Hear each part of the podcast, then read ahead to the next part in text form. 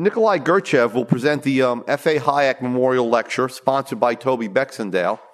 I'm, I am especially proud to note that Nikolai was a, a Rowley Summer Fellow at the Mises Institute in 2002 and 2003. He earned his PhD in economics from the University of Paris in November 2006. Uh, Nikolai has published articles on monetary institutions and general economic theory in the Quarterly Journal of Economics, uh, of Austrian Economics, the Journal of Libertarian Studies, and Libertarian Papers. He has contributed essays to books celebrating Hans Hoppe's work and the centennial of Mises' Theory of Money and Credit. Uh, the latter work, and, and, and actually the, um, a book by Hans Hoppe, a recent book by Hans Hoppe, are, they're, they're on sale um, at our bookstore. Um, the, the latter work on Mises' theory of money and credit uh, is entitled uh, The Theory of Money and Fiduciary Media, and it was edited by Guido Hülsmann. Um, currently, Nikolai works for an, as an economic analyst for the European Commission in Brussels, uh, an international public organization associated with the European Union. So I welcome Nikolai.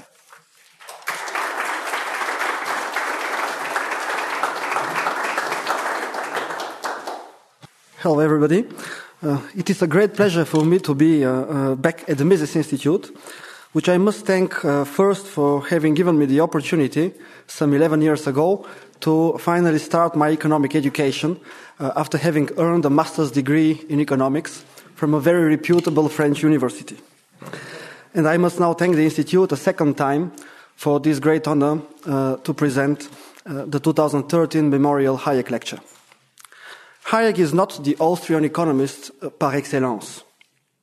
A number of richly documented scholarly articles have demonstrated that, with respect to a few critical issues, Hayek's economic and social thought is not fully reconcilable, not to say contradictory, with the praxeological method or libertarian ethics. At this very moment, however, uh, this impurity of Hayek is of great relief to me and a secondary uh, reason for renewed sympathy for the man. Uh, after all, an Austrian economist uh, who is currently employed by the closest European equivalent of the International Monetary Fund uh, hardly qualifies either as an Austrian uh, lecturer par excellence. Uh, the primary reason for my appreciation for Hayek, though, comes from his early, very valuable contribution to monetary theory. Uh, in the first part of this lecture, I would like to briefly present Hayek's thinking and main conclusions on what he called monetary nationalism. Then I will attempt to expand this approach in order to show how monetary nationalism leads to monetary imperialism.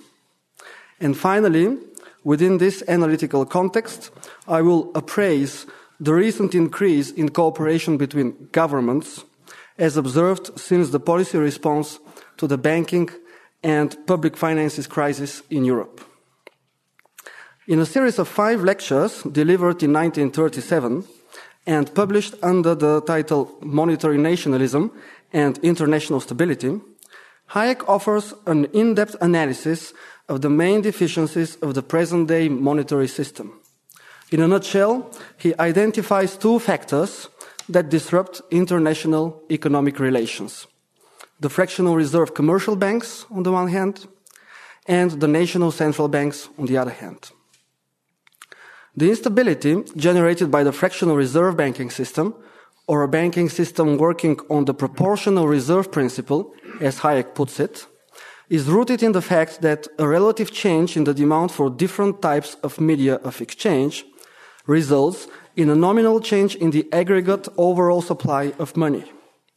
For instance, a decline in the aggregate demand for cash is followed by an increase in the supply of bank credit and bank created fiduciary medium. Indeed, because banks keep fractional reserves only, the lower demand for cash, when offset by an equally higher demand to hold deposits, creates extra liquidity for the banks. And this extra liquidity serves then as a foundation for a bank credit expansion that is much larger in size. In Hayek's own words, quote, the most pernicious feature of our present system is that a movement towards more liquid types of money causes an actual decrease in the total supply of money and vice versa. End of quote. Hayek is interested above all in the implications of the fractional reserve principle for the process of economic adjustment to relative changes in international demand.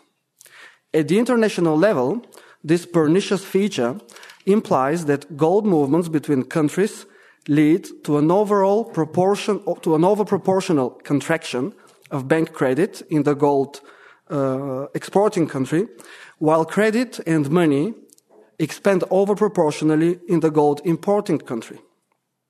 Hayek emphasizes that under a purely metallic currency, and by this he means a 100% commodity standard, there would be no systematic relation between an outflow of money and the level of interest rates.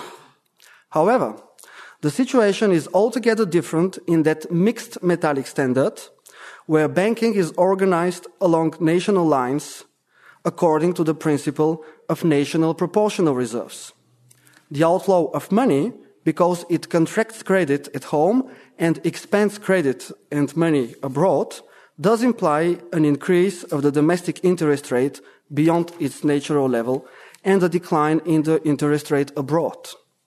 Interest rates then become disconnected from the social time preference and propagate malinvestments.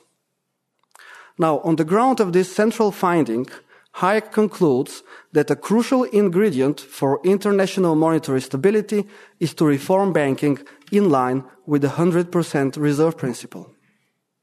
As a consequence, the solution to current monetary problems would be rooted in a far-reaching reform of the banking sector itself. Quote, it seems to follow from all this that the problem with which we are concerned is not so much a problem of currency reform in the narrower sense as a problem of banking reform in general. End of quote. In addition to his explicit support for the 100% reserve banking, Hayek elaborates an acute critique of central banking.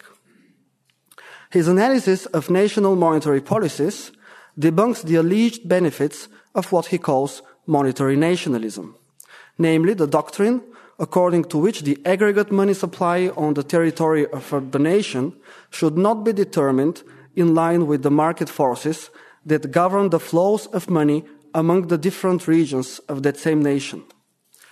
To put it simply, this corresponds to the case of independent national currencies, which are produced under the privileged control of independent central banks. In such a system, the adjustment process to relative changes in international demand is meant to take place through alterations of the value of the currencies and not through actual money transfers. Hayek demonstrates that such a purely monetary adjustment far from bringing about the necessary real changes, is actually introducing new disturbing factors.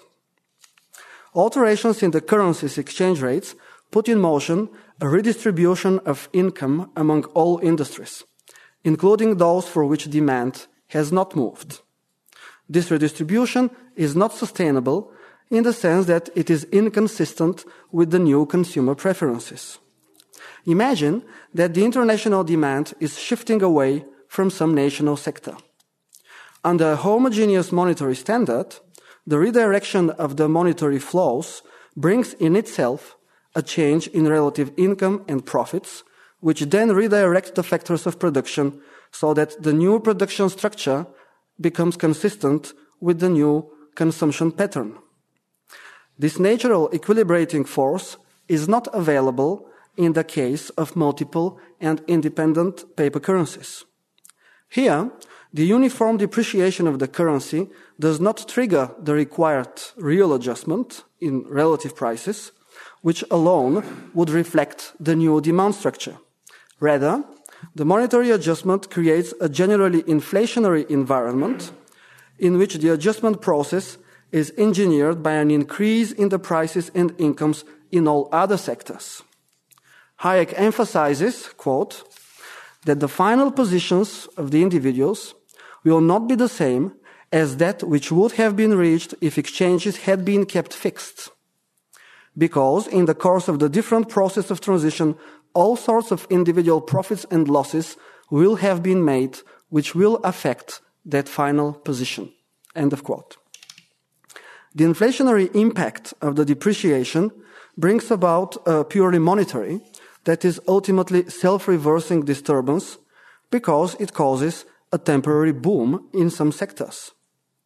The boom, however, is clearly unsustainable as the eventual rise in costs will reveal that there are no real funds to finance the expansion of the production. In these lectures, Hayek does not detail the operation of the trade cycle. Nevertheless, he still makes it clear that the inflationary policy of the central bank leads to investment decisions that ultimately will have to be reversed. Whatever its other alleged benefits, monetary nationalism will always disturb the economy because of the boom bust cycle that it creates. Hayek also adamantly explains the fallacy behind that other most celebrated benefit of inflation, namely to allow economic adjustment in the event of rigid wages, or alternatively, to avoid the need for painful cuts in nominal wages. Nowadays, this is still an often referred to argument in favor of recovering competitiveness by means of an external devaluation, when internal devaluation, that is by the price mechanism, is considered either politically unacceptable or simply impracticable. Here again, Hayek emphasizes that inflation is in no way a substitute for the natural decline in the wage of that specific type of labor which faces a negative demand shock relative to all other types of labor. It engineers a generalized decline in all real wages which cannot restore equilibrium in the relative cost structure. Moreover, the decline in real wages might be expected to be short-lived, as wage earners will be quick to learn the negative impact of inflation on their real incomes and will require an adjustment.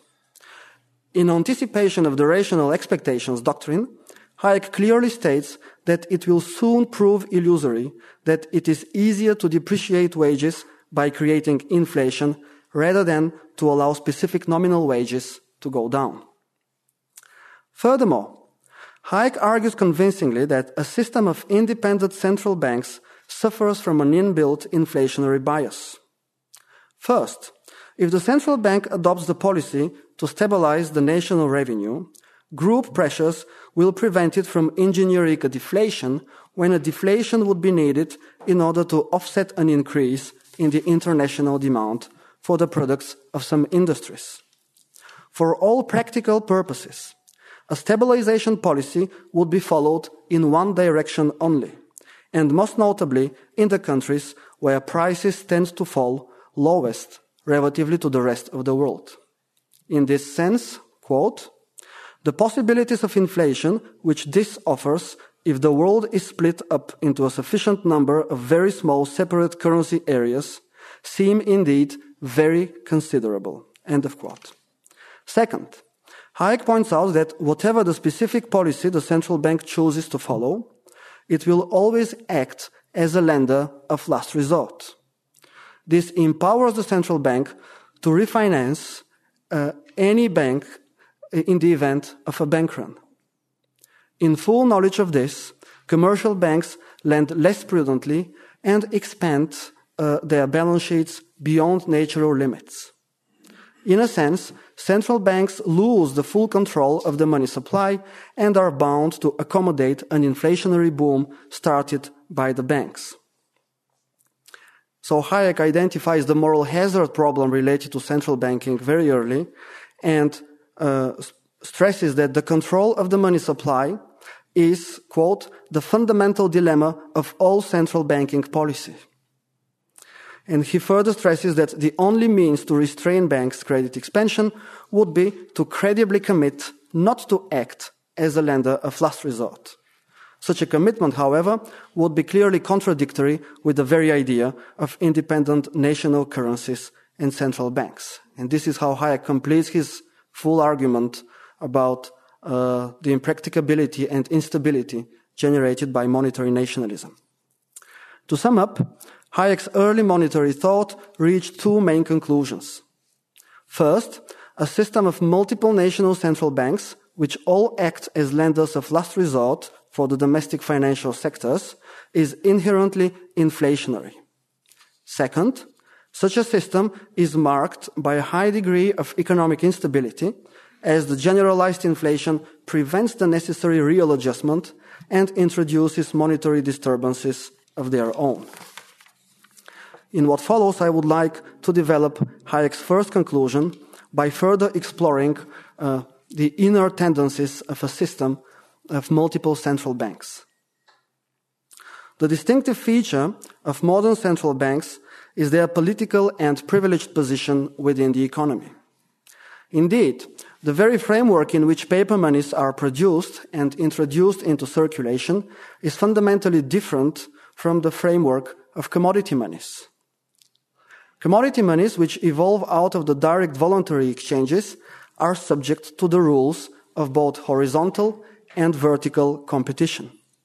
On the one hand, different commodities can be competing on the market for fulfilling simultaneously the function of a medium of exchange. Additionally, various producers of the same commodity can be competing for offering certification services with regards to the specific monetary objects in the economy. On the other hand, and much more importantly, the producers of any of the commodities which serve as media of exchange must compete in the context of generalized scarcity with the producers of any other good. This implies that on the market, an expansion of the money supply is costly, as factors of production must be bid up from other sectors. Thus, the price mechanism, through its influence on the expected relative profitability of any business venture, naturally regulates the quantity of money in the economy. This natural regulation of both the production and the purchasing power of commodity monies also ensures that those who venture into supplying media of exchange do not benefit from a privileged position. Their income and wealth are positively affected if the demand for money rises relative to other commodities, including other media of exchange. Inversely, a negative income effect occurs if competition intensifies or demand declines. Competitive money producers must cope with the uncertainty related to the management of private property and could occasionally be driven out of business exactly as any other capitalist entrepreneurs. Most significantly, the fact that they supply the economy with the medium of exchange or one of the media of exchange does not confer on them any special status that would allow them to claim more of the aggregate output of the economy than what they earn on the market. That is what other property owners transfer voluntarily to them. Things are altogether different with paper monies. To begin with, it should be emphasized that the acceptability of paper monies in the daily exchanges is rooted exclusively in the government's fiat. Given that they have no non-monetary utility and therefore no alternative source of valuation, the foundation for ever accepting to hold paper monies that is to be certain that they will be accepted in return by other individuals in the economy, ultimately comes from the legal certainty that any attempted rejection will be defeated by government intervention. Paper monies owe their existence to legal tender regulations enforced by coercive states. This economic fact is important as it underlines that states and paper monies share a common essential feature namely their coercive nature. One implication of this political nature of paper monies is that their production and supply escape the discipline imposed by the market. Competition driven cost considerations and consumer determined return expectations are absent from the calculus of paper money producers. Indeed, the cost of producing one or ten units of a given paper money are all identical which implies that the marginal cost of increasing the money supply is zero. This grants a very special privilege to any paper money producer, namely the capacity to acquire for free goods and services already produced by others. To borrow Rothbard's expression, a paper money producer could consume without producing and thus seize the output of the economy from the genuine producers. End of quote. The supply of paper money is then involved in nothing else but a special kind of exploitation, which could be labeled monetary exploitation, to be distinguished from exploitation by means of taxation or direct regulation of the economic activity. This makes it clear why paper money production is always legalized, protected, and de facto controlled by the states, which do not admit of any rivalry in the exercise of their local monopoly of expropriation. Given the lack of any natural, that is, market driven check on the quantity of paper monies produced, the question of the limits on their supply is of particular interest. As a matter of fact, this is a problem with which money producers themselves have been confronted. How should monetary policy be conducted? Much, if not all, of the mainstream monetary research of the past century can be seen as an attempt to provide an answer to that apparently simple question. However, the large variety of mainstream practical advice has left untouched the core of the problem. The problem itself is not a trivial one, especially in the light of not infrequent cases of hyperinflation. A hyperinflation develops when expectations for a continual loss of purchasing power lead to a significant drop in the demand to hold money. Such expectations arise when monetary prices have been increasing already for a significant time span, which in itself is the result of major increases in the money supply. The typical central bank response is to further increase the money supply in order to address an alleged shortage of money. This, of course, only feeds the inflationary expectations. The end result of this vicious circle is a galloping increase in prices and a deteriorating capacity for money to intermediate exchanges. Money users might then turn spontaneously to an alternative media of exchange, produced either by the market or by another central bank. From the outset, this would suggest that a paper money producer faces no strict quantitative limit, save for the extreme risk of eviction by a foreign rival. However, this risk is crucial from the point of view of the state, as it implies a significant loss in its exploitation capability. It also highlights an important limiting factor, namely the very existence of and rivalry between other paper money producers. The extreme case of hyperinflation also makes it clear that a paper money producer, despite all legal tender legislation, ultimately relies on the individual's consent to continue to accept its product. This consent, which must be renewed time and again, is always relative to the quality of services rendered by rival monies. Indeed, any state which alone intensifies monetary exploitation faces either a gradual depreciation or a sudden devaluation of its currency relative to other currencies. This very fact limits its capacity to further increase the money supply through two channels. First, the loss of purchasing power means that a stronger increase in the supply of money would be needed in order to yield the same expropriation effect. Second, the public consent is seriously endangered, which could lead to a further depreciation of the currency.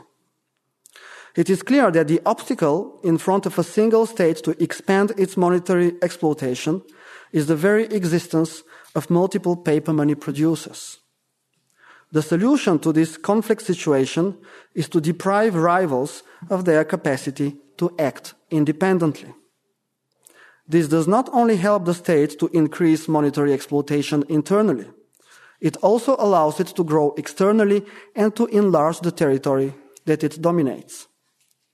This tendency to expand monetary exploitation above its internal limits and beyond the current political boundaries is best characterized by the notion of monetary imperialism. And this is a concept which I'm, I'm borrowing from Professor Hoppe, who first introduced it in Austrian analysis. The concept of imperialism is fully justified as the conflict situation persists and the tendency to expand does not vanish so long as the last rival has not been deprived of the independent control of its money supply. Monetary imperialism is in the very nature of paper monies and can be seen as a specific expression of the general conflict between rival states, in particular with regards to money production. As long as there are multiple paper money producers, the policy of monetary imperialism will then uh, uh, not be avoided. Moreover, its expansion is guaranteed by the fractional reserve banking system itself. Because they are regularly weakened by the bust phase of the economic cycles they themselves create, the inherently bankrupt fractional reserve banks drag the domestic state into bailing them out, thereby significantly endangering its financial condition and capacity to act independently. It follows that at any given moment, some paper money producers are weaker financially than others. According to a generalized progression theorem formulated by Professor Hülsmann, political centralization and ultimate unification are in the interest of both the financially strong and the financially weak political entities. Hence, the very same weaknesses of fractional reserve banks that bring national central banks into existence also make sure that the centralization process is fully completed internationally. Commercial bankers might even actively promote submission to a stronger foreign money producer, given that they critically depend on the reliability of a strong lender of last resort. We could distinguish two general forms of monetary imperialism unification and cooperation. Unification results in the effective reduction of the number of paper money producers. Monetary cooperation is a less intuitive and more subtle case of imperialism, as the number of paper money producers is not reduced, uh, even though they act uh, for all relevant purposes as one. This broad classification uh, offers a reinterpretation of the present day uh, monetary arrangements. Uh, there are three distinct institutions that bring about uh, monetary unification in which case the dominant central bank uh, expands the territory on which it controls the money supply. These institutions are dollarization, the currency board, and the monetary union. Dollarization occurs in cases of hyperinflation when people spontaneously uh, quit the domestic money and begin to use a foreign paper money of relatively better quality. The domestic money producer is evicted while the foreign central bank gains an extension to its territorial monopoly. Cases of official dollarization have also occurred recently. Uh, an official agreement allows the otherwise evicted central bank to keep some form of existence and maybe even to get back a portion of the seigniorage it used to earn. The most prominent current examples of dollarization include Uruguay, Nicaragua, Kosovo, Montenegro, and more recently Zimbabwe. Uh, the currency board uh, addresses the issue of sharing seigniorage, so to speak, by design. The setup of a currency board always proceeds from an official agreement by virtue of which the domestic central bank declares that it will produce cash banknotes and replenish domestic banks' accounts, that is, produce the base money in the economy, exclusively in exchange of the foreign reserve currency according to a prefixed conversion rate. From an economic point of view, the domestic currency is no longer money per se, but a simple money substitute redeemable in the foreign money. Hence, a currency board effectively transfers the monopoly of money production to the foreign central bank. Its own specificity lies in the fact that the evicted central bank keeps its physical existence, while its economic nature is transformed from a money producer into a deposit bank. Real world examples of currency boards, such as those in Hong Kong, Lithuania, Estonia until recently, and Bulgaria still, have all operated on the fractional reserve principle. This means that only a portion of the foreign currency received has been effectively kept in reserves as such. The vast majority has always been invested in interest yielding securities denominated in the foreign currency. The yield on these securities has functioned as a partial compensation for the last seigniorage that the currency board used to earn in its previous quality of a central bank. This also explains why a central bank uh, would prefer uh, transforming itself into a currency board uh, rather than accepting a dollarization, even if it is an official one. The third form of monetary unification, namely the setup of a monetary union, is not much different in essence. Should the single money of the union be already produced by one of the member states, then the union, the setup of the union, is equivalent to official, simultaneous, and multiple dollarizations. If a new paper money is introduced, then the setup of the union must undergo an initial stage where the member states peg their currencies to the new money to be issued by a new central bank.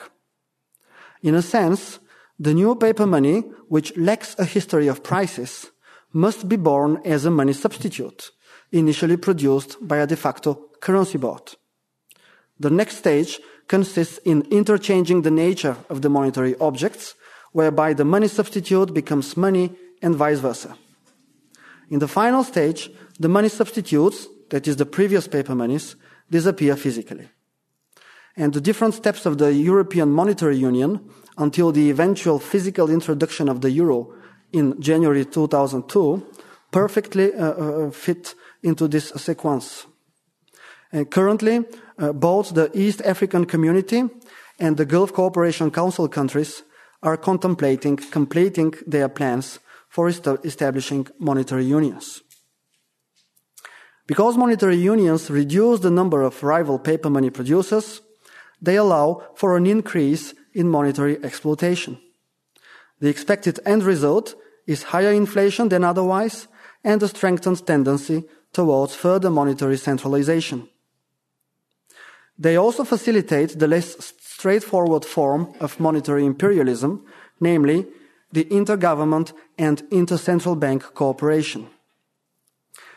By coordinating their policy actions, that is, by increasing monetary exploitation together, paper money producers eliminate the disturbing divergent developments in the currency's purchasing powers. Thus, users' consent is better secured as no viable alternative is left. The permanent risk of bankruptcy of fractional reserve banks encourages cooperation between paper money producers also on an ongoing base. Assume that a central bank decided to remain conservative and not to expand the money supply together with the other central banks. Its money would then appreciate relative to the other currencies and will keep appreciating so long as users expect the conservative central bank to keep its policy. Because its money keeps purchasing power better, its international demand would increase, which would result into higher inflows of deposits at the commercial banks. Paradoxically enough, the conservative central bank loses its capacity to control domestic banks' liquidity. Furthermore, a sudden change in users' expectations could reverse the international flows of deposits and cause the illiquidity of the commercial banks, especially if they have used the deposit inflows for credit expansion, at home or abroad. The attempts of the central bank to recover control over the liquidity of the banks, for instance, by means of sterilization policy, de facto would also imply that a foreign induced monetary policy has to be followed. The extreme instrument for insulating the national banking sector from this phenomenon of hot money would be to abandon the conservative policy early enough, that is, to accept monetary cooperation. A recent case in point is the decision of the Swiss National Bank to not to let the Swiss franc appreciate below 1 franc and 20 cents for a euro since July 2011. From the point of view uh, of the more expansionist central banks, it is also in their own interest to cooperate even ex post, That is, to provide support to foreign central and commercial banks in difficulty. A severe banking crisis in one country could undermine the stability of fractional reserve banks elsewhere.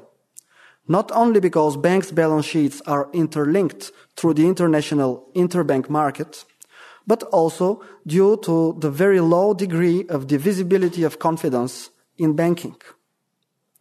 Despite their inherent rivalry, paper money producers do share a common interest, namely the avoidance of bank runs. Good real world examples of ex post monetary cooperation are the coordinated policy decisions between the five major central banks since 2008, and in particular the US dollar euro swaps, which were meant to provide dollar liquidity to illiquid European banks.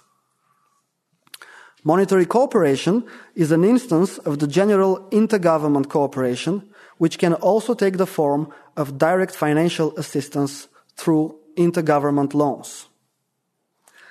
Uh, I would like to spend the, the remaining of uh, uh, my lecture uh, precisely on uh, an economic analysis of these official loans, which have become lately very prominent in Europe.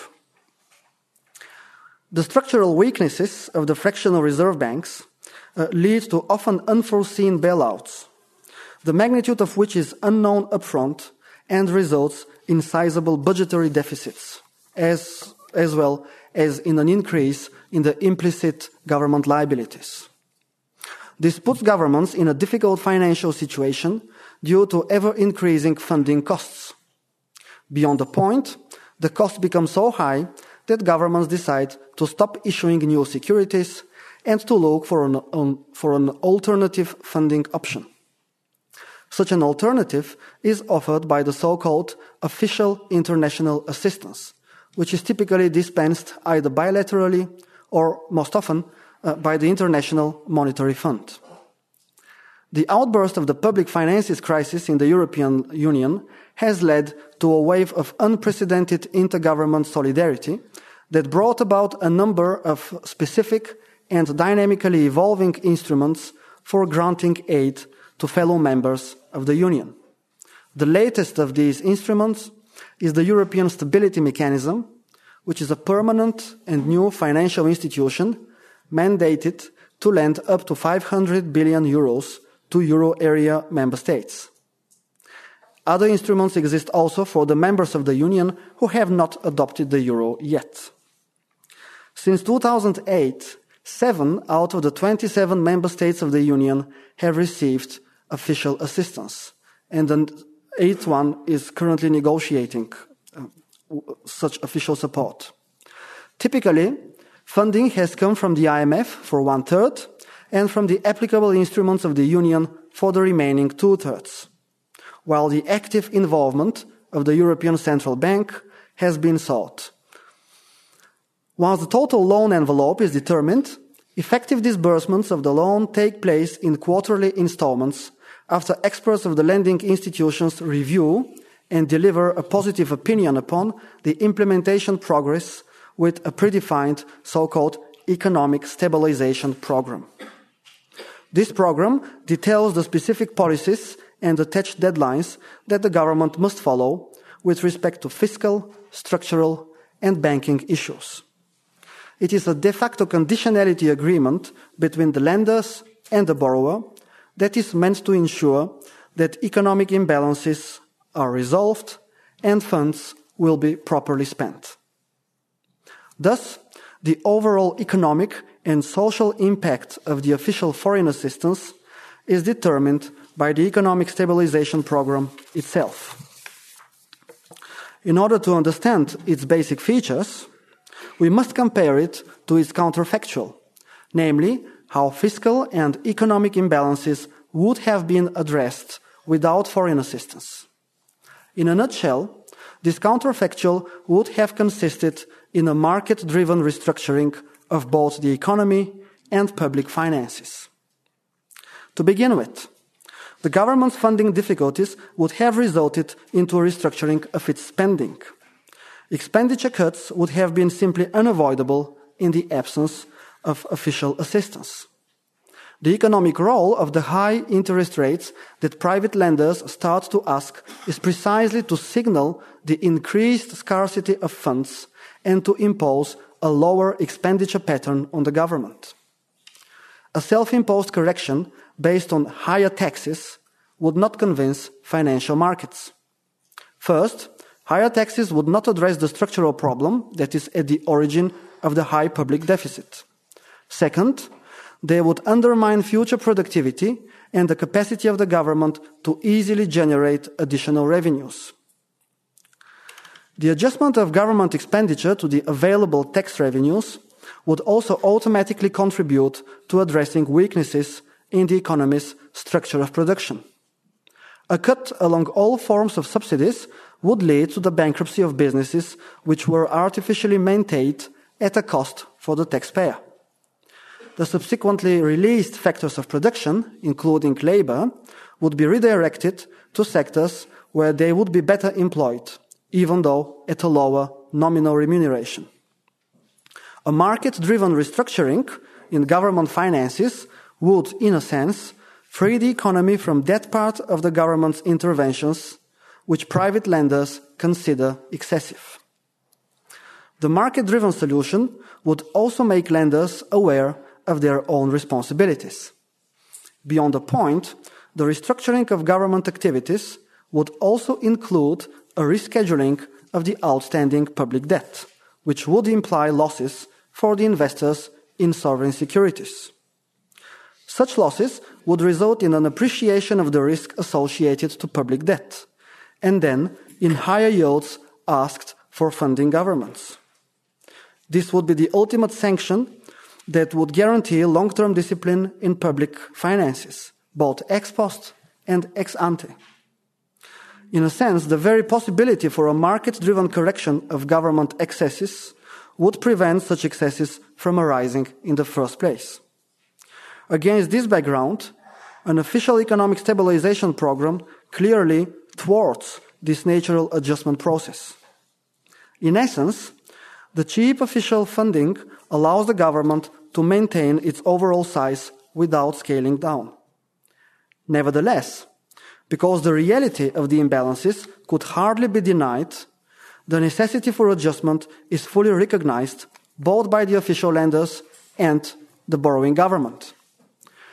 Now that the market driven correction is precluded, the adjustments must then take the form of administratively decided and implemented policy actions. This sheds new light on the nature of the so-called conditionality, often presented as a means for avoiding the buildup of moral hazard caused by the cheaper than the market funding granted by official lenders. Conditionality appears to be much more fundamental and implied in the very notion of intergovernment support. Not to say that its actual record in effectively preventing moral hazard has been rather poor. The key problem with an administratively decided stabilization program is that it is trapped in an inescapable internal contradiction.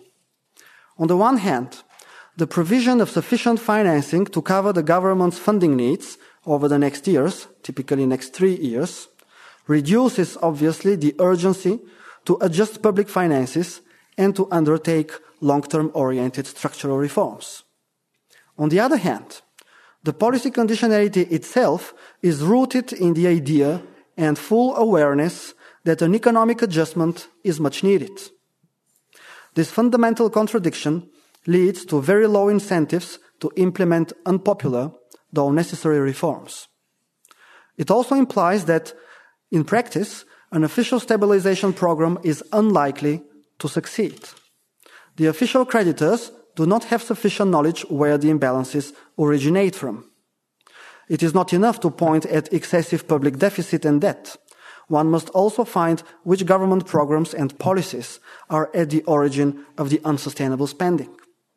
At the same time, assisted governments have little incentive to sort out their finances and to terminate policies and practices that create financial holes.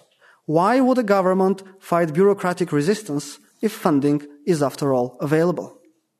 The typical response to this knowledge and incentives problem is to impose only a very gradual correction path on the general public deficit, and to subsequently adjust the conditionality requirements to the effective progress made by the government.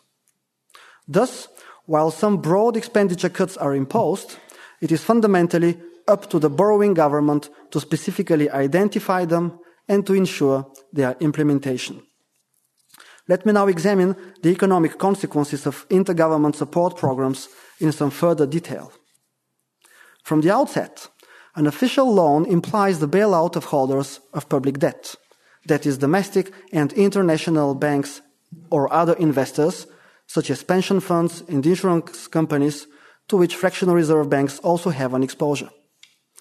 Because the official loan reduces the likelihood of losses for private investors, the market price of public debt does not decline as much as it would have declined otherwise. An official loan contributes then to maintaining the value of assets of investors in public debt above what their portfolio would be worth in the case of a market driven restructuring. It produces a counterfactual redistribution of wealth from taxpayers to the government's creditors, and most notably to the fractional reserve banks. Indeed, in fine, the official loan is to be repaid out of future taxes. Hence, an economic stabilization program implies stronger future taxation, that is, a heavier government weight on the economy, the exact opposite of the counterfactual market driven solution.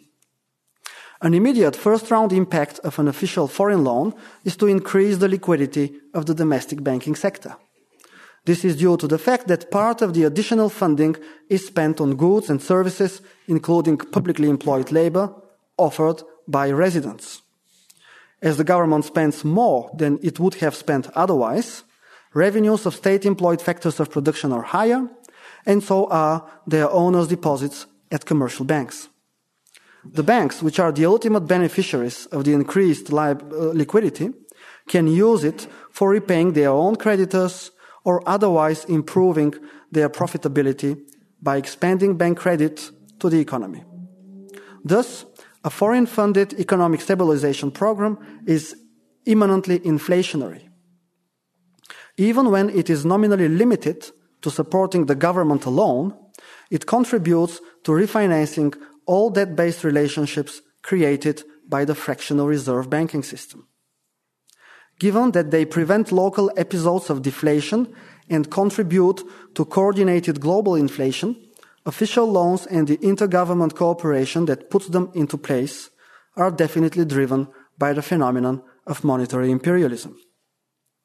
The specific economic policies that accompany the official loan can be categorized in three areas fiscal, structural, and banking. In the area of fiscal issues, it is required that the government gradually reduces its deficit over a number of years to a level considered sustainable. The sustainability is determined mechanically based on the growth projections and the subjectively determined acceptable level of public debt. While in the European Union, the sustainability threshold for public debt has long been put at 60% of GDP, that is of the gross domestic product of the economy, it has been doubled since the crisis. Similarly, deficit requirements are not determined in terms of effective nominal targets, but relative to structural targets, that is, allowing for cyclical slippages in public spending during the bust. Finally, only part of the deficit correction comes from expenditure cuts. Tax hikes or an expansion of the taxable base are equally popular tools. Thus, an official foreign loan becomes an effective instrument for international tax harmonization. Tax optimization opportunities for individual investors are reduced, which is a clear benefit to the foreign creditor states. The so-called structural policies relate to the fundamental conditions of conducting economic activity, such as labor contracts, pension arrangements, state monopolies, protected professions, or trade barriers.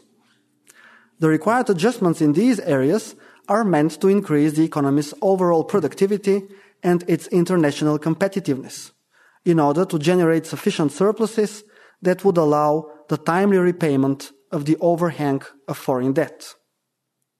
However, Structural policies are also extending the notion of improved efficiencies to areas such as tax collection, public finances framework, and tax evasion. While structural policies do introduce higher economic freedom in some sectors, they also lead to a stronger government in general. In addition, much bolder and genuine reforms would have been implemented had the national authorities not received an official foreign loan. It is alleged quite often that the conditionality attached to the foreign loan is the best opportunity for policymakers to carry out reforms that would have not been implemented otherwise, for lack of sufficient uh, degree of social support. The truth, however, is that this argument wrongly compares the structural reforms under the loan conditionality to the situation prior to the government's financial difficulties, and that it ignores the impact of the cheap official financing. Finally, the third policy area included in the program covers the banking sector itself. Measures here aim at ensuring that banks are adequately capitalized and provided with sufficient liquidity. Undercapitalized banks, whether effectively or in light of the projected results of stress tests, receive state funded capital injections which are financed by the foreign official loan. In the event where the undercapitalized bank is also deemed non-viable, restructuring and resolution are applied, such as dividing the bank into two institutions a good bank and a bad bank, or consolidating it with another entity. Without going into the detail of all possible banking sector measures, a common feature can be recognized. The fractional reserve principle of modern banking is maintained, while accidental changes in the business landscape are voluntarily admitted or even actively promoted. As a result, the banking sector is even more regulated, supervised, and controlled by governments. In substance, everything is done to avoid the far reaching reform Hayek has called for. This summary of the stabilization policies required by an official foreign lender shows that genuine problems are tackled by half measures. Even though some benefits could be expected in the long run, they are immediately offset by increased government involvement in economic life. As a consequence, administrative programs are bound to yield poor results, which would quickly be used as evidence for the need for further government involvement. In a nutshell, economic stabilization programs promote anti-free market reform sentiments. This raises the broader question whether such programs are not anti-reformist in their very nature. And there are strong reasons to believe that this is indeed the case. First, the economic conditionality attached to the loan delays or even precludes some critical reforms. Second, the loan brings about a generalized bailout of all creditor to debtor relationships and an increase in the money supply, both of which tend to maintain the social and economic statu quo. The higher future taxes, which are the necessary implication of a foreign bailout, put a burden on the future wealth to be produced by the economy, that is, on the younger generation. At the same time, current owners of wealth, which has been accumulated in an unsustainable manner, are mostly shielded from bearing losses. Thus, a bailout hinders free entrepreneurship and precludes the natural renovation of the economic elites, which market driven bankruptcies would have generated. These conclusions are strengthened when we consider what would have been the specific impact of a market driven restructuring on the banking sector. The unavoidable cuts in government spending would have resulted in a lower income for state employed factors of production and subsequently in much lower liquidity within the banks. This would have led to a lower capacity of the economy to reimburse debts, to a surge in the non-performing assets on banks' balance sheets, and hence to the need to acknowledge unforeseen losses. A market driven restructuring would have resulted, therefore, in an initial contraction of the money supply, which would have been further amplified by banks' own financial difficulties and most certainly bankruptcies. The fractional reserve banking system would have imploded in such a deflationary environment due to its own structural vulnerabilities. The main macroeconomic achievement of an official foreign loan is to avoid precisely this outcome, to ensure that the money supply does not contract and that banks do not go bust. The end result is that financial instability remains embedded into the system despite all official attempts to limit crises and their international transmission. The preservation of the fractional reserve banking, which might be seen as the very rationale for the intergovernment cooperation, becomes a cause for the buildup of additional imbalances and then for further cooperation and monetary expansion. In conclusion, Hayek's early work on international monetary relations is strikingly topical. He has argued convincingly that the fractional reserve principle is a major cause of imbalances in the international economy. My goal here has been to further substantiate this insight on the ground of paper money's political nature. This specific aspect of modern banking is an independent source of international conflicts which find a temporary resolution in the phenomenon of monetary imperialism. Its current outcome is increased intergovernment cooperation and further political centralization. The structural weaknesses of fractional reserve banks are the main driving force of these developments. This highlights once again Hayek's crucial insight that a fundamental banking reform is a necessary prerequisite for any monetary reform aiming at international stability. Thank you.